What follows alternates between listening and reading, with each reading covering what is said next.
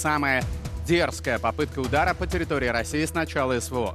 Неужели Киев был настолько дерзким? Привет. Да, на болотах паника. Они кричат, они вопят, они визжат, они обвиняют друг друга, они ищут бандеровцев уже в Москве. Они понимают, что на территории России нет безопасных мест. А всего-то навсего прилетел маленький беспилотник и ударил по Кремлевскому дворцу. Конечно, это важно и интересно, и все это, конечно же, мы проанализируем. Но я хочу сказать, что за этим событием всегда стоят а, вещи и решения, которые важны, и они определят будущее Украины. Что я имею в виду? Вчера во время визита за границу Владимира Зеленского, нашего дорогого президента, страны Северной Европы подписали заявление о том, что поддерживают вступление Украины в НАТО и в Европейский Союз. Это Финляндия, Швеция, Норвегия, Дания и Исландия. Если кто-то скажет, что «А, что же это за документ, очередные слова», так вот, я вам хочу сказать, что Украина начала работать с членами Альянса персонально. И на каком-то этапе действительно э, решение будет э, исключительно за США, Германия и Франция. Ну что я имею в виду? Когда придет Украина и скажет, ребят, вообще-то все ждут Украину в НАТО. Но вернемся к бавовне на Красной площади там начали задавать очень интересные вопросы. Э, ну вот есть такая сталинская резолюция. А что там наше ПВО? Потому что у всех возникает вопрос, ну как же так, как же так вышло? Если вам нравится вопрос, где российское ПВО, подписывайтесь на мой YouTube канал. Здесь мы называем вещи своими именами. И полковник в отставке Ходоренок продолжает разжигать ненависть внутри России. Да, они там друг друга ненавидят и так. Но вопрос, который ставит он, заставляет задуматься. Ведь получается, что при Владимире Путине Россия не вооружалась, а наоборот разоружалась. Она демилитаризировалась и делал это лично мстительный маньяк, царь в отпуске Владимир Путин. Почему мстительный маньяк? Смотрите новости, что они сделали в Херсонской области, сколько погибших. Это называется месть. Но это же фашистская Россия. У них всегда так. Они на поле боя сделать ничего не могут и бьют по супермаркетам. За это российские солдаты заслуживают смерти. До 1991 года и в первые годы после развала Советского Союза на прикрытии города Москвы стоял Московский округ противовоздушной обороны в составе аж восьми корпусов. В компетенции полковника Ходоренко никто не сомневается. Это авторитет и на болотах, и в Украине. И он говорит о том, что до 90-х годов все было более-менее, но потом к власти начал эм, идти семимильными шагами и прыжками Владимир Путин. И что же получилось в результате этого? Как вы думаете, сколько из этих корпусов осталось? Да ни одного. Все погибло э, в результате крупного реформирования и сокращения боевого и численного состава войск противовоздушной обороны. Возникает вопрос, кто же это все сделал? Какие варианты? Возможно, это еще все началось с Клинтона. А, Буш-старший, младший, все они работали в этом направлении ну, очень усердно. Но самые серьезные удары были нанесены во время Барака Обамы. Трамп немножко постарался, ну а Байдену осталось только дать команду атаковать Москву. По мнению полковника Ходоренко, бандеровцы уже в России, в Москве, в высших эшелонах власти. Что самое интересное, враги России действительно в Москве. И это мнение касается, или этого мнения придерживается не только Ходоренок, а еще преподаватель журнализма на болотах. Действовало подполье бандеровское, украинское в Москве. Наконец мы признаем, что его и так было полно в нашей стране до э, 24 февраля прошлого года. Они умеют долго ждать, очень долго. И в Крыму, кто все эти годы был, с 2014 года, а я там бывал по несколько раз в году, Да-да, каждый из вас должен подозревать друг друга. Кто вам сказал, что ваш сосед не докладывает в СБУ, в ГРУ, в ЦРУ, ФСБ? Нет, ФСБ, кстати, тоже. Они же стучат друг на друга. Но я имел в виду ФБР. Что мы слышим? Оказывается, и в Крыму э, ничего не изменилось. Это как была оккупированная территория Украины, так и остается. Вот, Тоевич недоволен, говорит, что как же это так? Я приезжаю в Крым, а там одни бандеровцы. Даже не знаю, как они дальше будут жить. Но тональность вот эта, можно было, конечно, взять эфир любого этого говношо в Российской Федерации, что Соловьева, что, соответственно, а, Женьки Попова или Скобеева, они примерно все одинаковы. Истерика, паника и тянутся все к ядерной бомбой и называют нас на букву Х. Нет, не хлеб. Вторая буква О. Facebook и YouTube эти слова не любят. Но мы за эти слова отстреливаем российских оккупантов. Но послушайте, они на нас реально обиделись. Обиделись на Украину. Украина обманывает российских фашистов. Российские территории прежние обстреливают каждый день. Врут они, что им не хватает оружия. Да, И самолеты завтра... Эти гаубицы уже экипажи на поле боя находятся. А нам все говорили, что они еще не приняли решение. Они обманывают каждый раз, каждый день. Пишите жалобу. Так она и будет называться. От Владимира Путина. Дорогой Йенс Столтенберг. Пишет тебе твой друг в прошлом Владимир. Давай забудем старые обиды и организуем беспилотную зону над Москвой. Выглядеть это будет как-то так, но в любом случае цель этих ударов, вот у нас говорят э, официальная позиция, что это не мы, мы здесь ни при чем. Но я исхожу из того, что это сделали украинские силы обороны и российские свинка-собачка триколор, они должны бояться и знать, что за ними тоже придут. И с военной точки зрения в этом есть колоссальный смысл. Ну, смотрите, а, вот этот вопрос, где ПВО, он же касается м, фактически всех российских военных. То есть вместо того, чтобы м, стягивать средства ПВО на оккупированной территории в зону боевых действий, они вынуждены отвлекать ресурсы для защиты Москвы. Ну, от НАТО, естественно, от Запада. А Украина, как мы знаем, уже Запад.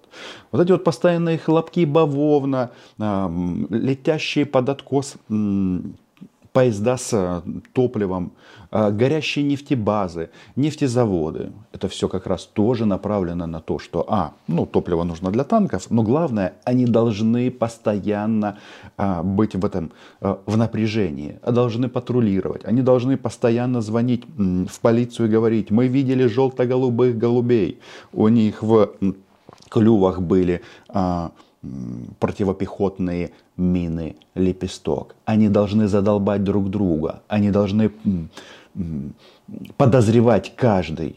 Вот смотрим на студию Женю, Жени Попова, он же Женя Скобеев. А кто сказал, что там нет агентов Украины? Кто сказал? Попробуйте разбираться, раз, разобраться с этим. Вот у меня, например, а, всех этих людей есть контакты в телефоне. Кто его знает, общаются эти люди со мной или нет. Да, Наташа? Там красная линия, не красная. Я бы сейчас не хотел говорить про красные линии.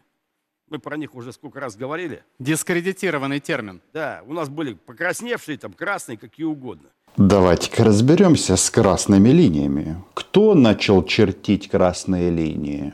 Это было российское фашистское руководство. Первым начал увлекаться этим Владимир Путин, который рассказывал нам всем, что Украина, НАТО должны убираться за такую-то красную линию. Потом они отодвинули ее, потом снова ее отодвинули. И вот теперь покрасневшая от стыда линия, она в районе Красной площади. Вопрос российские и, и, и, нет, не идиоты, российские товарищи, российская политическая элита, вы уверены, что вы, а, не идиоты, вы уверены, что вы этого хотели. Еще раз, даю подставку. подсказ, подставку под виселицу, это чуть-чуть попозже, подсказку. Это может все прекратиться. Вы выводите войска с территории Украины, и мы э, забываем о вашем существовании на 100 лет. Там могут быть нюансы в этой схеме, но глобально вы займетесь собой сами. Я бы хотел буквально сказать на следующее. Я вот понимаю, что эти дроны были запущены где-то там в Подмосковье. Да они могли запущены быть соседнего квартала, по большому счету. Ничего особо не мешало. Не, ну конечно, потому что бендеровцы уже в Москве.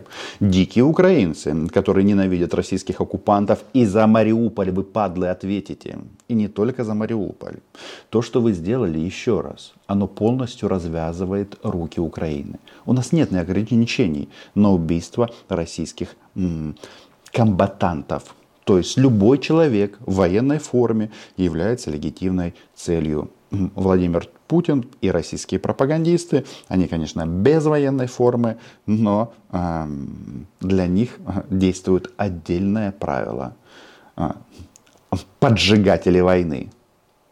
Они сами себе небольшие. Это не существует проблем.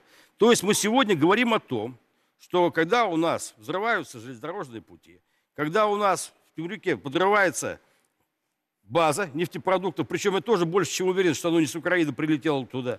Когда у нас дроны прилетели на Кремль, у нас, к сожалению, сегодня приличное количество внутри страны тех, кто пытается нанести ущерб. И здесь каждый российский гражданин должен задаться одним важным вопросом. А почему эти прекрасные кадры, как попадают в дворец что-то иногда челюсть, вот, знаете, заклинивает в дворец Путина. Почему эти кадры не показаны по центральному российскому телевидению? Так, поезда под откос пущенные показывают, нефтехранилища горят, красиво горят, показывают, а вот удар по куполу Кремлевского дворца нет. Стесняетесь? А, понимаете, что это позор на весь мир – понимаете, что это значит, что вы не можете защитить даже хату Путина? Нет. Избушку Путина. Хата это у нас. Военным языком называется диверсионно-разведывательные группы. Диверс, диверсанты противника, которые распределены по всей стране. И мы сегодня должны признать, что война вышла только с территории Украины и приграничных областей. Она сегодня рассредоточилась практически по всей территории Российской Федерации. Мне кажется, это заявление как раз и подчеркивает гениальность российского военного руководства и лично Владимира Путина. А, как вы хотели демилитаризировать нас, негодяи? Но теперь будет гореть и плавиться у вас. Я хочу вам сказать, к хорошему так быстро привыкаешь, что вот сегодня утром НПЗ какое-то загорелось, где-то там, в Краснодарском крае, и ты такой думаешь, блин, ну, ну а как по-другому? Хотя за этим стоит колоссальная работа. Люди, которые это сделали, я вам просто а, выражаю благодарность от зрителей телеканала с поэтическим названием «Роман Цымбалюк». Боюсь, кстати, эта благодарность, она значительно шире канала. Она даже значительно шире Украины. Потому что все люди доброй воли э, говорят нам, накажите эту, э, эту гадину, нацистскую гидру. Ну, эмоций очень много по этому поводу, но с военными преступниками только так. Возвращаемся в Москву. Там бандеровцы. Мы здесь, вот на этой передаче, я говорил, ребята, наши бизнесмены с Китая докладывают, что кита... э, украинцы через третьи страны, через третьи руты в частных китайских компаниях закупили не менее 10 тысяч беспилотных летательных аппаратов, из них 2-3 тысячи с дальностью не менее тысячи километров, на меня смотрели, говорят, да ну не может быть. Что-то мы купили у Китая, не без этого. Что-то мы произвели сами, тоже не без этого. Но что там в Китае, подождите, по телевизору говорили, что Китай ваш главный военный союзник.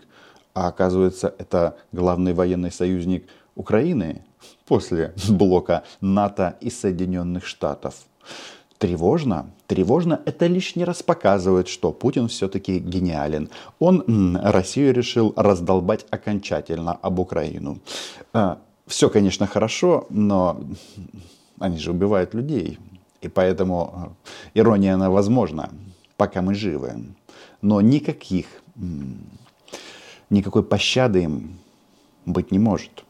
Меня больше интересует, когда наступит мера ответственности. Мера ответственности тех, кто пропустил взрывы на железной дороге. Мера ответственности тех, кто допустил, что эти беспилотники прилетели на Кремль. Мера ответственности тех, кто допустил, что беспилотник прилетел в резервуар с топливом.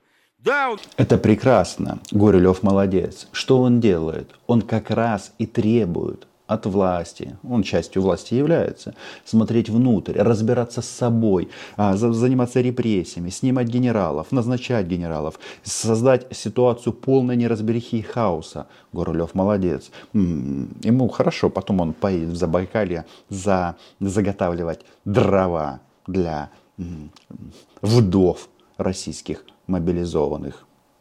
Почему вдов? Да потому что это российские солдаты, и мы их убьем. Я понимаю, что кольцо вокруг Москвы, до которого беспилотники долетают и падают, оно существует. Оно существует, и оно сжимается. Сжимается это кольцо, и будет оно сжиматься на шее Владимира Путина и других российских военных преступников. Генерал-лейтенант Гурулев не исключение. Что касается семьи Скобеевых, посмотрим. На суде мне придется дать показания в защиту этой семейной пары. Да? Сегодня вот здесь, среди нас, в Москве, вот тут, среди нас, к которым мы идем по улице сегодня, существуют те люди, которые что? При, приехали сюда для чего? Убивать нас и вредить нам. Под подозрением все. Все граждане России и гости э, на российской столице и не только столице. Я хочу от э, вас, товарищи россияне, некой логической связи. Давайте попробуем вместе это сделать. Смотрите, вы начали против нас войну с целью уничтожить Украину и украинский народ и украинское государство, и все, что связано с Украиной. Время от времени в российских фашистских, фашистских эфирах об этом говорят и говорят. Но тогда что вы удивляетесь? Что вы удивляетесь?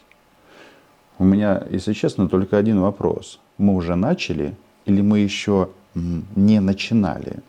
Но то, что они хотят э, заняться собой, это очень правильно, это позитивно. Слава нашим операторам БПЛА. И, может быть, действительно не так важно, откуда их запускали. Из Украины или из Подмосковья. Я к чему это говорю? Не людей напугать. Сегодня, наверное, совершенно другой должен быть подход к бдительности. Вот слово «бдительность». Сегодня любое нестандартное явление, любое подозрительное должно моментально что? Скрываться. Нельзя, сегодня не должно быть равнодушных. Позвоните ФСБ и сообщите, что вы подозреваете вашего соседа в связях с бандеровским подпольем. Он сделает то же самое. Не переживайте, это не будет доносом. ФСБ обязательно разберется и посадит всех. Ну а потом сотрудники этой безумной организации просто переедут в ваши квартиры. У нас хороший был опыт. Добровольные дружины – Добровольно. Но сегодня это необходимо. Одних э, наших постовых полицейских, их не хватает, мы это прекрасно понимаем. И моментально, одномоментно мы их не нарастим. Но у нас есть люди, которые готовы. Есть? Есть войти в эти дружины и патрулировать те территории, которые есть. Правильно, правильно. Это отличное решение.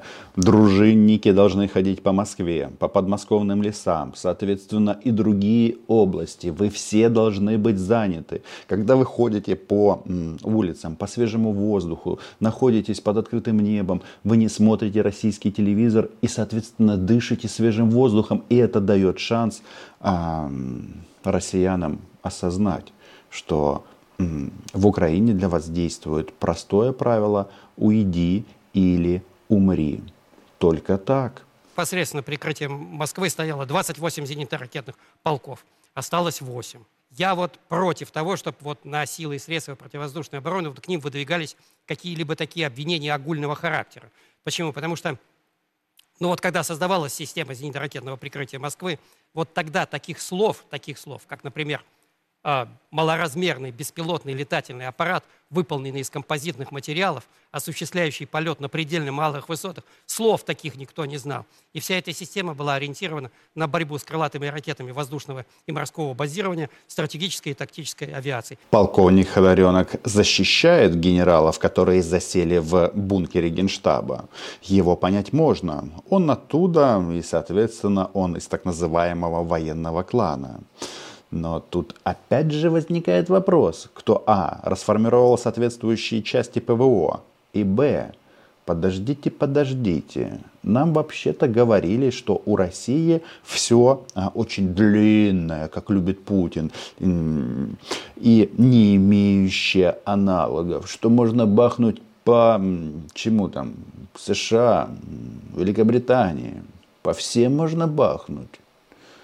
А получается, что король-то голый. То, что произошло в России за последние 23 года, сделано под руководством кого? А, блин, опять, опять челюсть что-то заклинила. Под руководством Владимира Путина. Подписывайтесь на мой YouTube канал. Слава ЗСУ. Война будет продолжаться. Нам будет тяжело. Но Украина победит. Почему? Ну, потому что мы свет, а это м- безнадега и смерть. Российская Федерация. Оно же русский мир. Подписки, лайки. Ну и самое главное. Україна була, є і буде. До зустрічі!